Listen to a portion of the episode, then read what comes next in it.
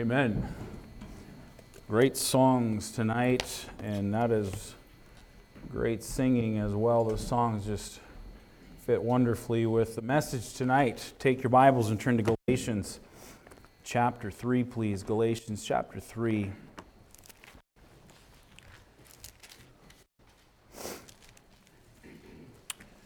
Galatians chapter 3, and our verses tonight are, are part of an ongoing section, but we're going to dial into these verses here, and I'll just give you some of what we've already covered and where we're going as well.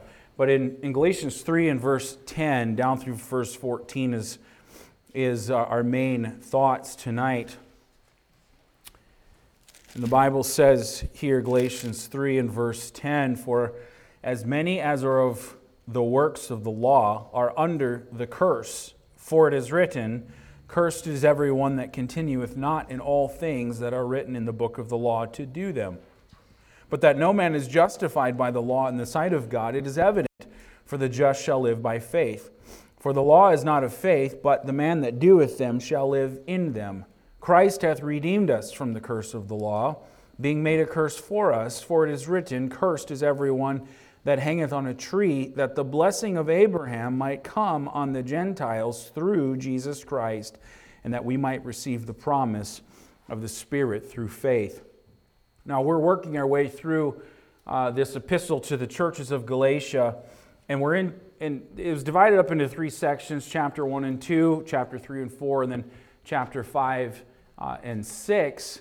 And in the first two chapters, Paul is defending his apostleship Paul is defending the gospel that he preached that salvation is by grace through faith. There was a real war going on here because of the Judaizers who were perverting the gospel, who were troubling the churches of Galatia. And the churches of Galatia were moving away from the true gospel of Christ. And Paul says, I'm shocked that this is happening so soon. And in chapter 3, Paul says, Who hath bewitched you that ye should not obey the truth? And so chapters 1 and 2 are really related to uh, Paul defending his apostleship that it's not of men, it was given of God, and the message that he preached was also of God. In chapters 3 and 4, it's very doctrinal. And Paul makes the arguments and lays out for us one of the best in all of Scriptures uh, the, the truths concerning the doctrine of justification by faith. And then you get to chapters 5 and 6, and Paul gets to the practical side of how should we live then? If we are saved by faith and we receive the Spirit of God through faith, then how should we also then live as Christians, as saints of God through faith? Now, chapters 3 and 4, like I said, are very doctrinal. And Paul lays out in great detail the doctrine of justification by faith, that salvation cannot possibly be from the works of the law. It is by grace through faith alone. Now, let me just stop right there. Because when we get to this part where we say, okay, we're covering some, some deep doctrine, a lot of people just flip the switch and turn it off and they go to sleep. And sometimes I think that can happen with uh, people who say, well, we already know this and we've heard this a million times. And praise the Lord, you have heard it a million times, if, if that were true. But praise the Lord, you have. And the reason for that is because you ought to be able to uh, not only defend the gospel, not only defend the doctrine of justification by faith, but you ought to be able to give it to somebody else. And so I'm going to challenge you tonight, encourage you don't flip the switch, don't fall asleep as we start to walk through some doctrinal things. In fact, I was just, this is, it was a blessing to me. The last song that we just sang, Christ liveth in me, uh, is only because of the, the grace of God. And that is a truth that should continually, continually cause the heart of the saint of God to rejoice and to be in awe and wonder of the fact uh, that we can know forgiveness of sins and that Christ lives in us.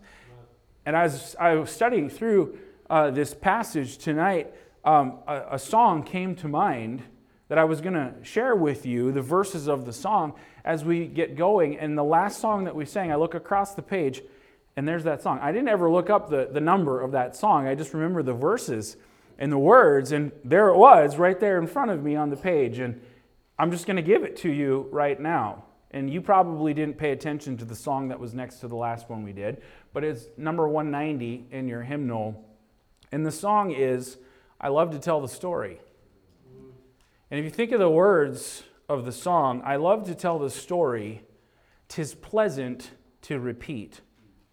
What seems each time I tell it more wonderfully sweet.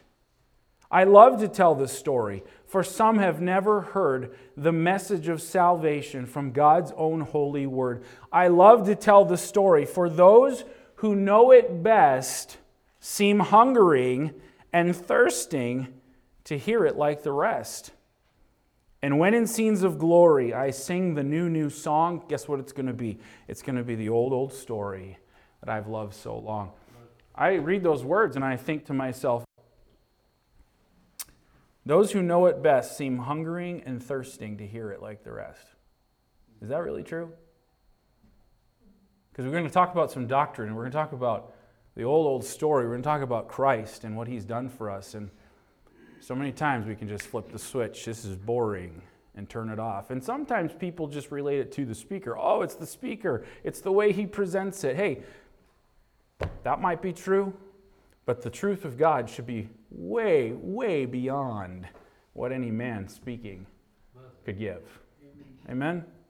So let your heart rejoice in the truth tonight because it's a wonderful story. And I was, I actually looked up the, this song. I love to tell the story and who wrote the song, and it was a lady, uh, Beatrice, I believe her name is, but it comes from a poem that she wrote that was in two parts. And the first part was, uh, some of it was taken to write another song. Uh, and the, the song is the old, old story that we also sing in our hymnal. And part of the words of that song, uh, and by the way, she was going through a terrible, terrible sickness. And the thing that gave her, and she writes that the thing that gave her the most comfort in her time of trouble, in her time of sickness, was when somebody would just tell her the gospel story again. And you read the words in that song we sing in any time of trouble, if you would be a comfort to me, tell me the old story. And the other part of it was used to write this song, I Love to Tell the Story. I just thought it was a blessing and it was encouraging uh, to understand again that there is nothing greater than the gospel message, no matter how many times you hear it. Amen. And we ought to rejoice again in what the Lord has done for us. But then, number two, we ought to be able to go and tell people. Amen.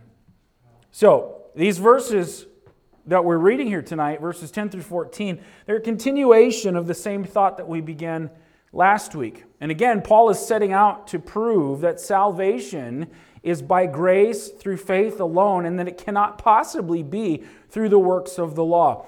There's 60 verses in chapters 3 and 4.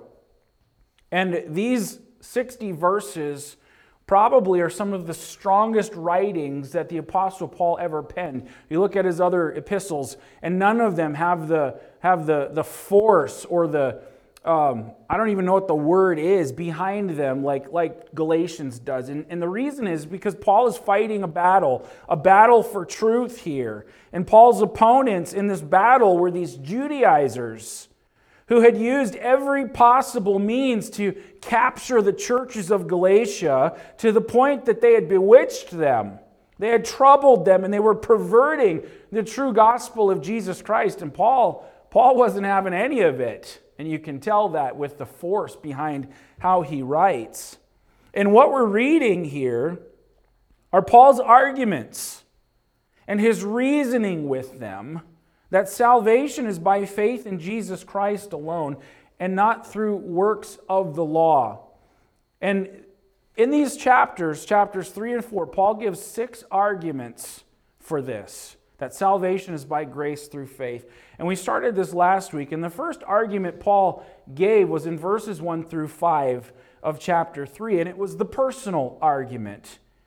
And where Paul says in, in, in verse 1, O foolish Galatians, who hath bewitched you that ye should not obey the truth, before whose eyes Jesus Christ have been evidently set forth, crucified among you.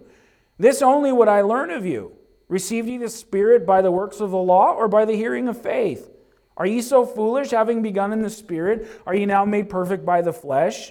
Have ye suffered so many things in vain, if it be yet in vain? He therefore that ministereth to you the Spirit and worketh miracles among you, doeth he it by the works of the law or by the hearing of faith?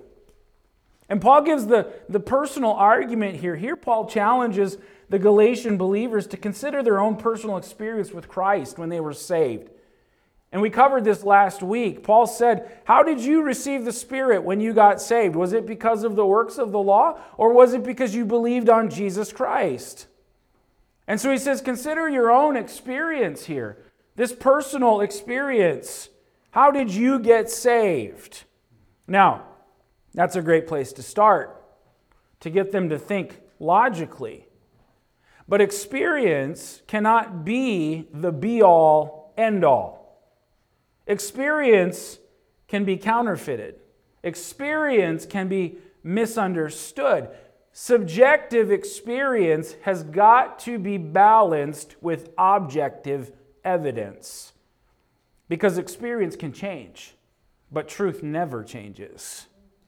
And so, Paul, he starts there with the personal uh, argument here. Consider your own salvation, but he balances out the subjective experience of the Galatian believers with the objective teaching of the Word of God. And that's the second argument that Paul lays out. It's the scriptural argument. In verse 6, he says, let me find it there, verse 6 even as Abraham believed God, and it was accounted to him for righteousness. Know ye therefore that they which are of faith, the same are the children of Abraham. And the scripture, foreseeing that God would justify the heathen through faith, preached before the gospel unto Abraham, saying, In thee shall all nations be blessed. And this continues on down through verse 14, which is part of where we're going to be tonight. Paul lays out the scriptural argument. And so Paul turns from the subjective experience of these Galatian believers to the objective evidence of God's word. And the reason I say that here is because this section in this section Paul quotes six different Old Testament passages to make the point that salvation is only by faith and not the works of the law. That's the way it's always been even before the law was ever given. Since the Judaizers magnified the place of Abraham in their religion, Paul decides to use Abraham and his relationship to God as one of his witnesses for this truth. The first argument that Paul gives is that Abraham himself was saved by faith. Look at verse 6 again.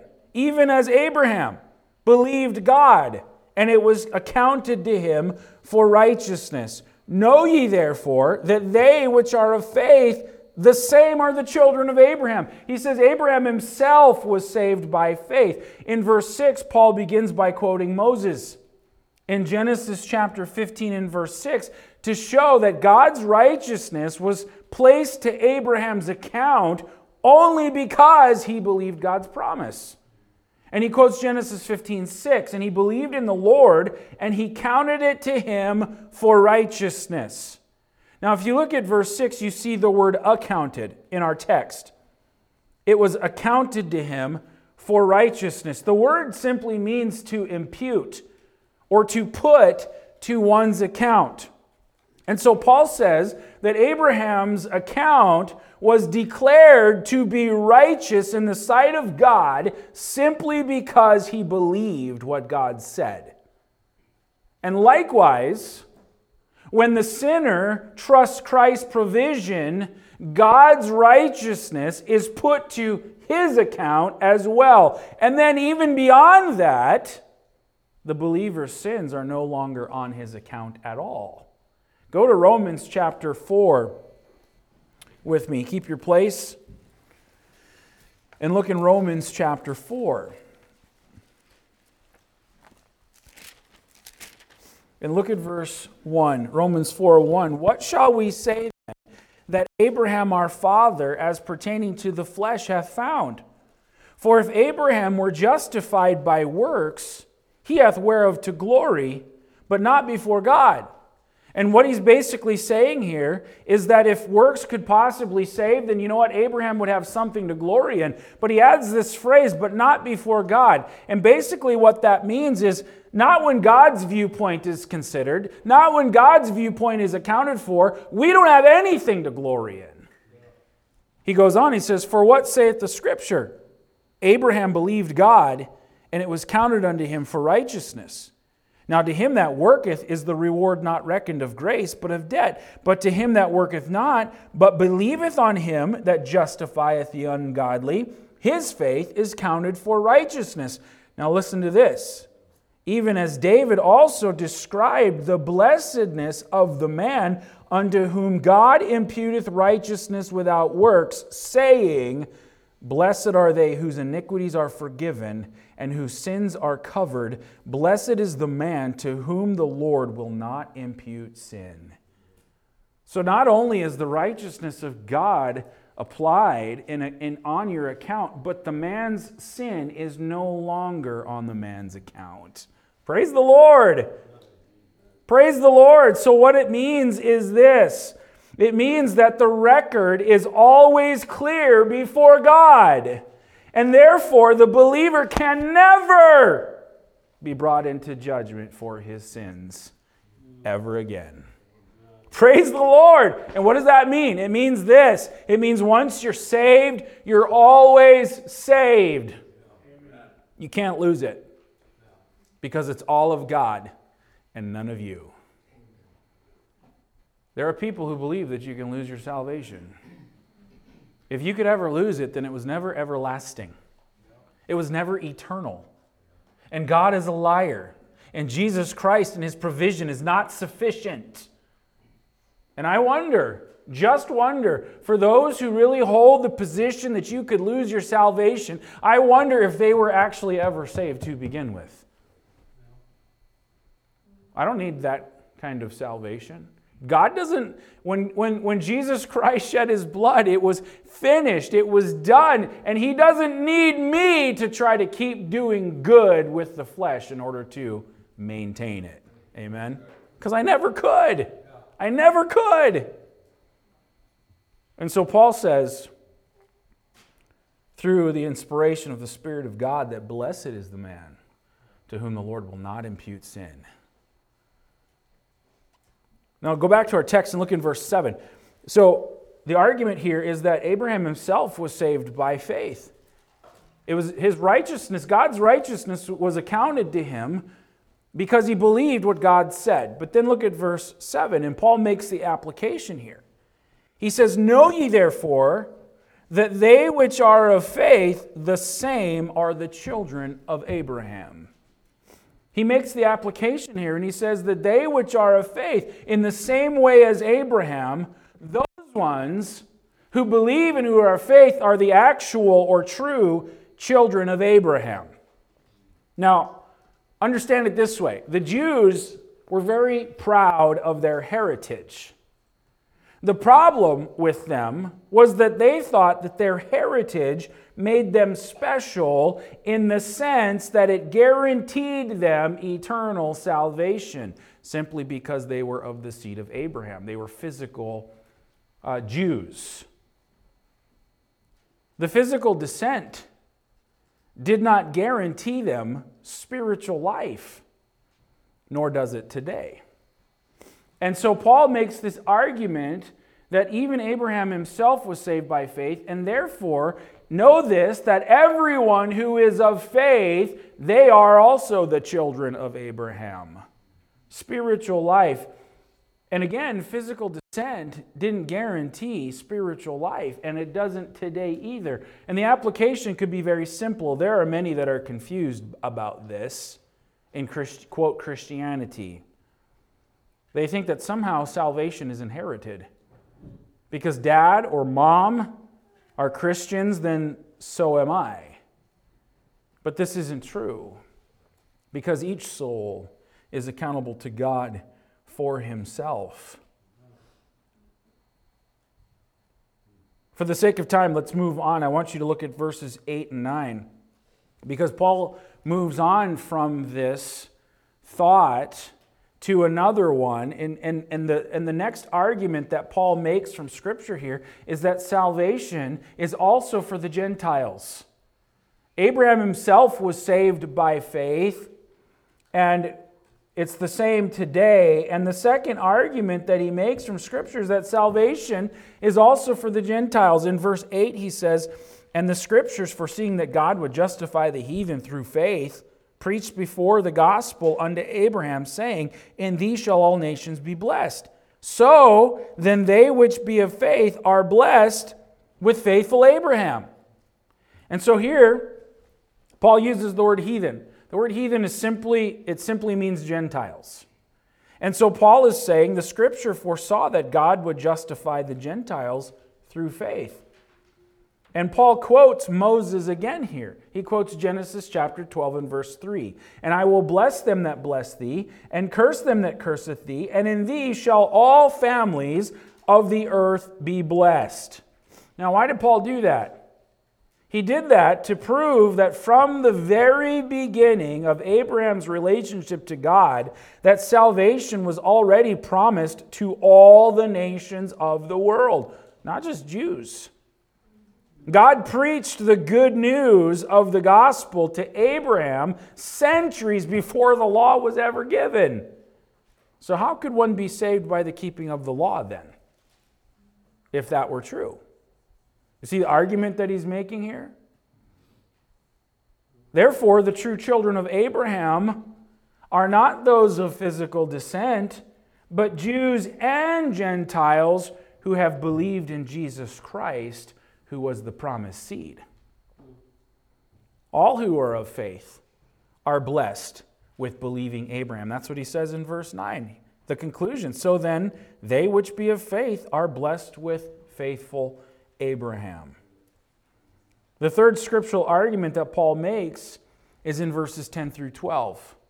here's where we're going to spend the rest of our time. And the argument is this that the works of the law only bring a curse. All right, so what's the big issue? The big issue is that these Judaizers are trying to convince, and they have convinced these Galatian believers that in order to really be saved, it's not only believing on Jesus Christ, but you also need to be circumcised, you also need to keep the law, you also need to do these works. But Paul's argument from Scripture is this the works of the law, they only bring a curse, not a blessing. And look at verse 10.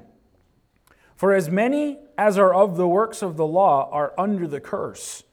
For it is written, Cursed is every one that continueth not in all things which are written in the book of the law to do them. But that no man is justified by the law in the sight of God, it is evident. For, or because, the just shall live by faith. And the law is not of faith, but the man that doeth them shall live in them. So, Paul is saying that salvation could never come by the works of the law because the law only brings a curse and not a blessing. And he quotes from Deuteronomy chapter 27 here. In Deuteronomy 27 and verse 26, the Bible says, Cursed be he that confirmeth not all the words of this law to do them, and all the people shall say, Amen. And so Moses says in the books of the law, Cursed be he that confirmeth not all the words of this law to do them. And Paul is saying here, For as many as are of the works of the law are under the curse, for it is written, Cursed is every one that continueth not in all things which are written in the book of the law to do them. So, why is there a curse here? Well, first of all, Paul says in verse 10 and even in verse 12 that there's a curse and we're cursed because we, because we can't continue in them. In verse 10, he says, according to the scriptures, for as many as are of the works of the law are under the curse, for it is written, Cursed is everyone that continueth not in all things which are written in the book of the law to do them. In other words, there's a curse because we can't possibly keep the law perfectly. In other words, the law demands this. The law demands that we keep all of them, every one of them, and we keep them perfectly, and we keep it perfectly all the time. But can anybody possibly measure up to that standard? You have to obey all the law. That's why James says, and if you want to turn over there with me in James chapter 2, James chapter 2, in verse 10, the Bible says in James 2:10, "For whosoever shall keep the whole law and yet offend in one point, he is guilty of all. For he that said, Do not commit adultery, said also, Do not kill. Now, if thou commit no adultery, yet if thou kill, thou art become a transgressor of the law. And so James is saying you keep the, you got to keep the whole law, but if you offend even in one point, it's as if you're guilty of breaking the whole thing.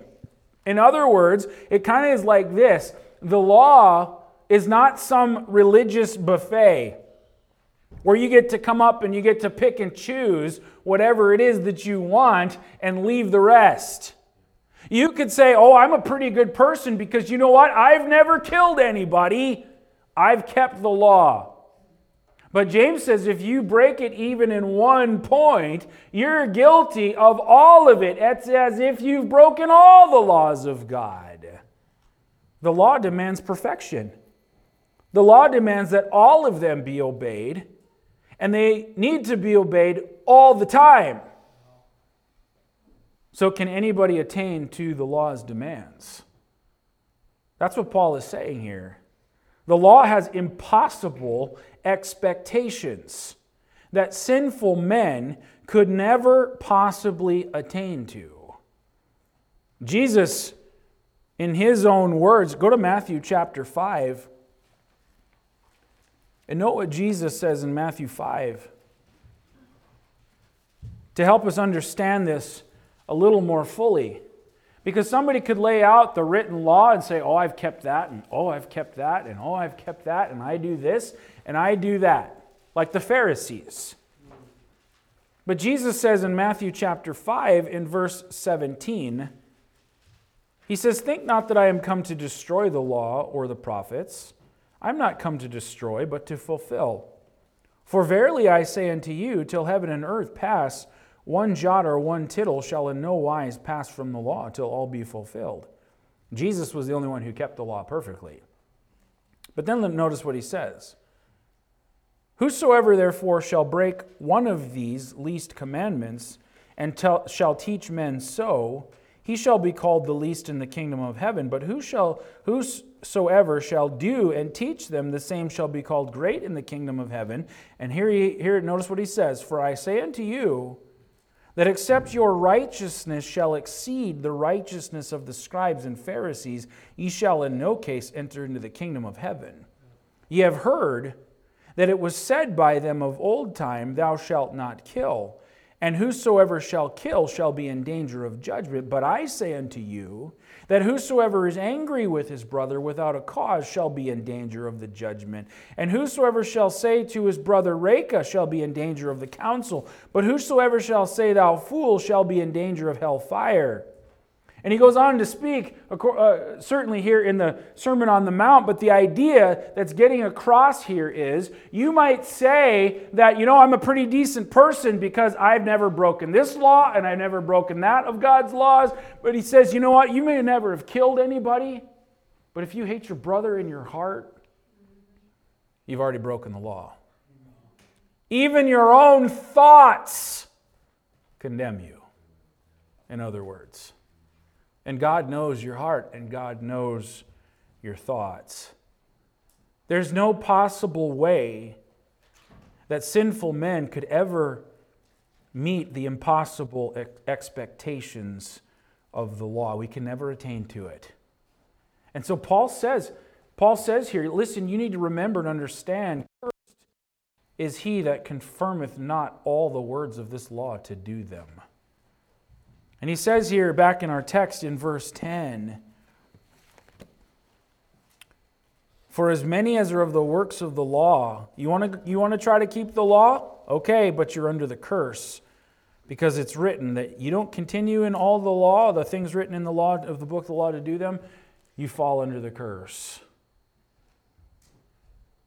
Isaiah 64 and verse 6 simply says, But we are all as an unclean thing, and all our righteousnesses are as filthy rags. And we all do fade as a leaf, and our iniquities, like the wind, have taken us away. All the things that we might consider to be good works are as filthy rags. And the conclusion is you can't possibly keep all the law, and you fall under the curse. And here it is in verse 11. Go back to our text. You're cursed if you try or attempt to be justified by the law.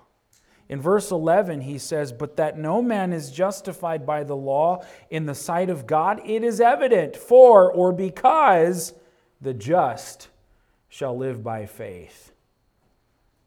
You can't be looked at as righteous in the sight of God. That's obvious, he says, because the Bible says that the just, those who are justified before God, shall live by faith. And he quotes Habakkuk 2 4 here where it says, Behold, his soul which is lifted up is not upright in him, but the just shall live by his faith. And Paul's point was that nobody could ever live by the law because the law only kills. The law is meant to show the sinner that he is guilty before God. Go to Romans chapter 7. Romans chapter 7. The law only kills. And it's meant to show the sinner that he's guilty before God. In Romans 7 and verse 7, Paul says, What shall we say then? Is the law sin? God forbid. Nay, and I had not known sin but by the law. For I had not known lust except the law had said, Thou shalt not covet. But sin, taking occasion by the commandment, wrought in me all manner of concupiscence. For without the law, sin was dead. In other words, Paul says there was a time when, when I thought everything was okay. I was doing fine. I was living fine. I wouldn't have known what lust was unless the law had come and said, Thou shalt not covet. And when I started looking into the commandment, what I found was it worked in me or wrought in me all manner of sin. I found out how bad I actually really was because of the law. He says in verse 9, For I was alive without the law once. I was doing fine. I'm living good. It's all fine. But when the commandment came, sin revived, and I died. And the commandment which was ordained to life, I found to be unto death. For sin, taking occasion by the commandment, deceived me, and by it slew me. Wherefore, the law is holy, and the commandment holy, and just, and good. Was then that which is good made death unto me? God forbid, but sin, that it might appear sin, working death in me by that which is good, that sin by the commandment might become exceeding sinful. In other words, I see how rotten and wretched I really am because of the law of God. And there's no possible way I could ever measure up and keep the standard of God. The law, oh, it doesn't bring a blessing, it only brings a curse. And you could never possibly measure up. So, how in the world could you ever be justified by the works of the law? That's why Paul says in Romans 3:20, "Therefore by the deeds of the law shall no flesh be justified in his sight, for by the law is the knowledge of sin." The Judaizers wanted to seduce the Galatian believers into this system of legal works. But Paul wanted them to enjoy a relationship of love and life that was by faith in Jesus Christ. And Paul's argument to them is one that still needs to be preached today. And that is this the law cannot justify the sinner, the law cannot bring righteousness to the sinner.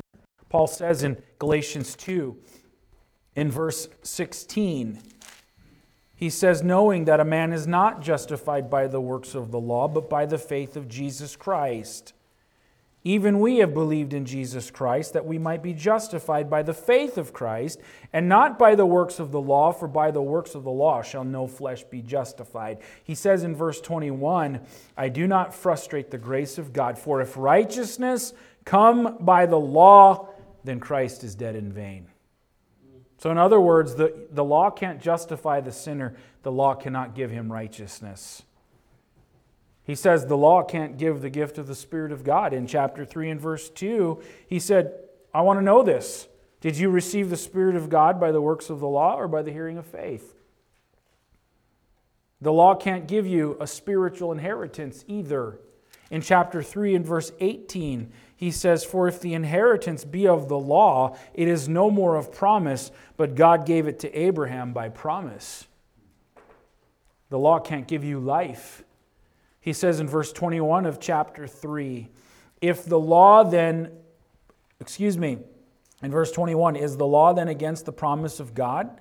God forbid, for if there had been a law given which could have given life, verily righteousness should have been by the law. The law can't possibly give you life, and it can't give you liberty. He says a bunch of that in chapter 4, which we'll get to those and cover those things.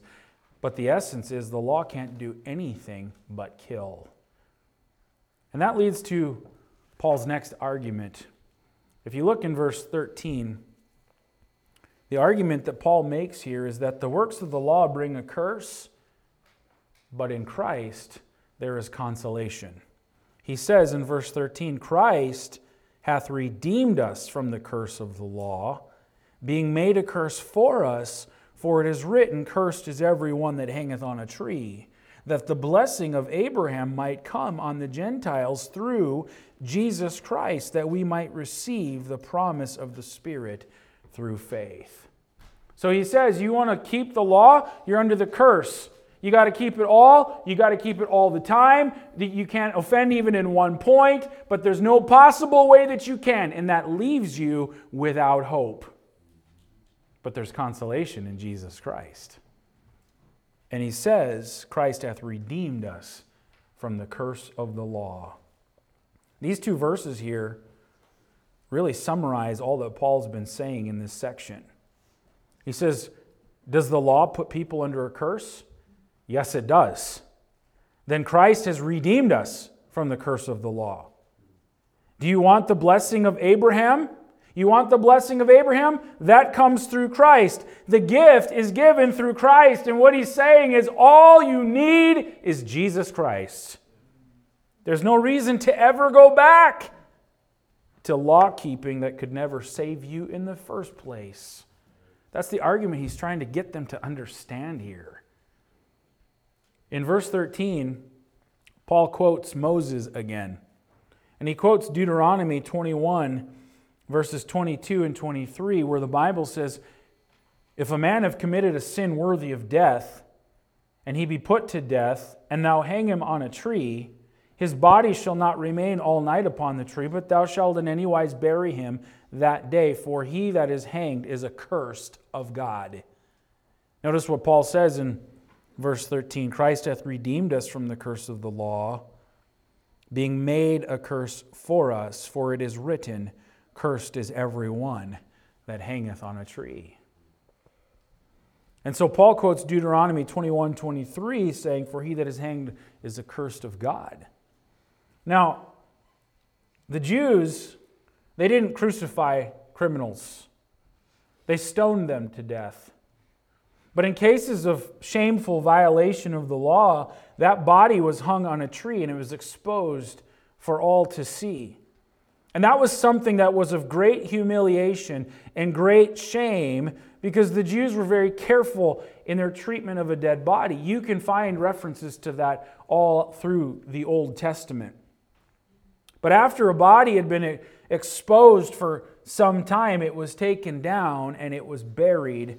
And again, like I said, you can see examples of that in the Old Testament. What Paul is referring to, though, of course, when he refers to the tree, he's, relate, he's referring to the cross on, on which Jesus died. In Acts chapter 5 and verse 30, the Bible says, The God of our fathers raised up Jesus, whom ye slew and hanged on a tree. 1 Peter 2:24 who his own self bare our sins in his own body on the tree that we being dead to sin should live unto righteousness by whose stripes ye were healed.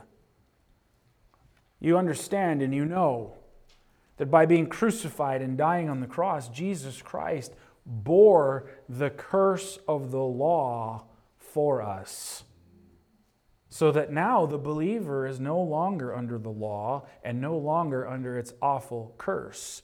He says, Christ hath redeemed us from the curse of the law. The word redeemed, it means to purchase a slave, but it's the purchase of a slave for the purpose of setting free.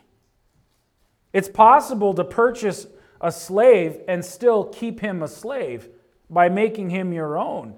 But that's not what Jesus Christ did. By shedding his blood, by paying the purchase price, he purchased us in order to set us free, free from the bondage of our sin and slavery from it. The Judaizers and what they were teaching would only lead others into slavery again. But Christ died to set men free. And that's why he says in verse 14, that the blessing of Abraham might come on the Gentiles through Jesus Christ, that we might receive the promise of the Spirit through faith. The blessing of Abraham. What is the blessing of Abraham? It's justification, it's the gift of the Spirit of God.